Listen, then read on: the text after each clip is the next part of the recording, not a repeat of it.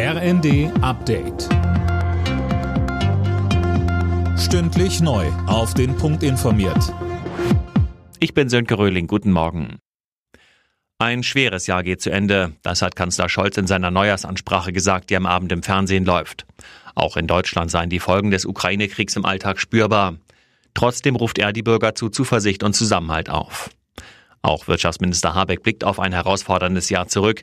Nicht alles sei aber schlecht gewesen. Gerade mit Blick auf die erneuerbaren Energien habe sich einiges getan. Der Anteil der Erneuerbaren an der Stromversorgung ist deutlich gewachsen, von etwa 40 Prozent auf 47 Prozent. Das heißt, fast die Hälfte des Stroms in Deutschland in diesem Jahr war erneuerbar. Und wenn es gut läuft, knacken wir im nächsten Jahr die 50 Prozent.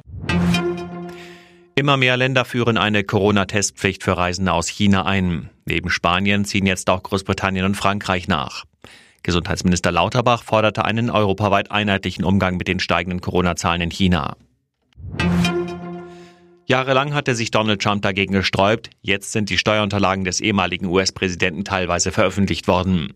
Tom Husse, da ging es ja konkret um die Dokumente aus den Jahren 2015 bis 2020, also noch aus seiner Präsidentschaftszeit. Ja, und die haben gezeigt, dass Trump kaum oder gar keine Steuern gezahlt hat. Für Trump ist die Veröffentlichung der Unterlagen jetzt natürlich eine gewaltige Schlappe, denn er will ja wieder als Präsident kandidieren und da könnten die Dokumente nochmal relevant werden. Kritiker gehen davon aus, dass der Milliardär etwas zu verbergen hat, denn in den USA machen Präsidenten ihre Steuerdokumente normalerweise öffentlich. Trump hatte sich aber juristisch dagegen gewehrt und war dann vor dem obersten Gericht gescheitert.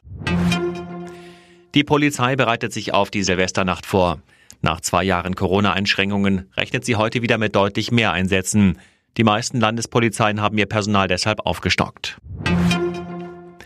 Nach wochenlangen Spekulationen ist es jetzt offiziell. Cristiano Ronaldo verabschiedet sich vom europäischen Fußball und wechselt nach Saudi-Arabien. Der Club Al-Nasr hat den Deal am Abend bestätigt. Ronaldo soll dort pro Saison knapp 200 Millionen Euro bekommen. Alle Nachrichten auf rnd.de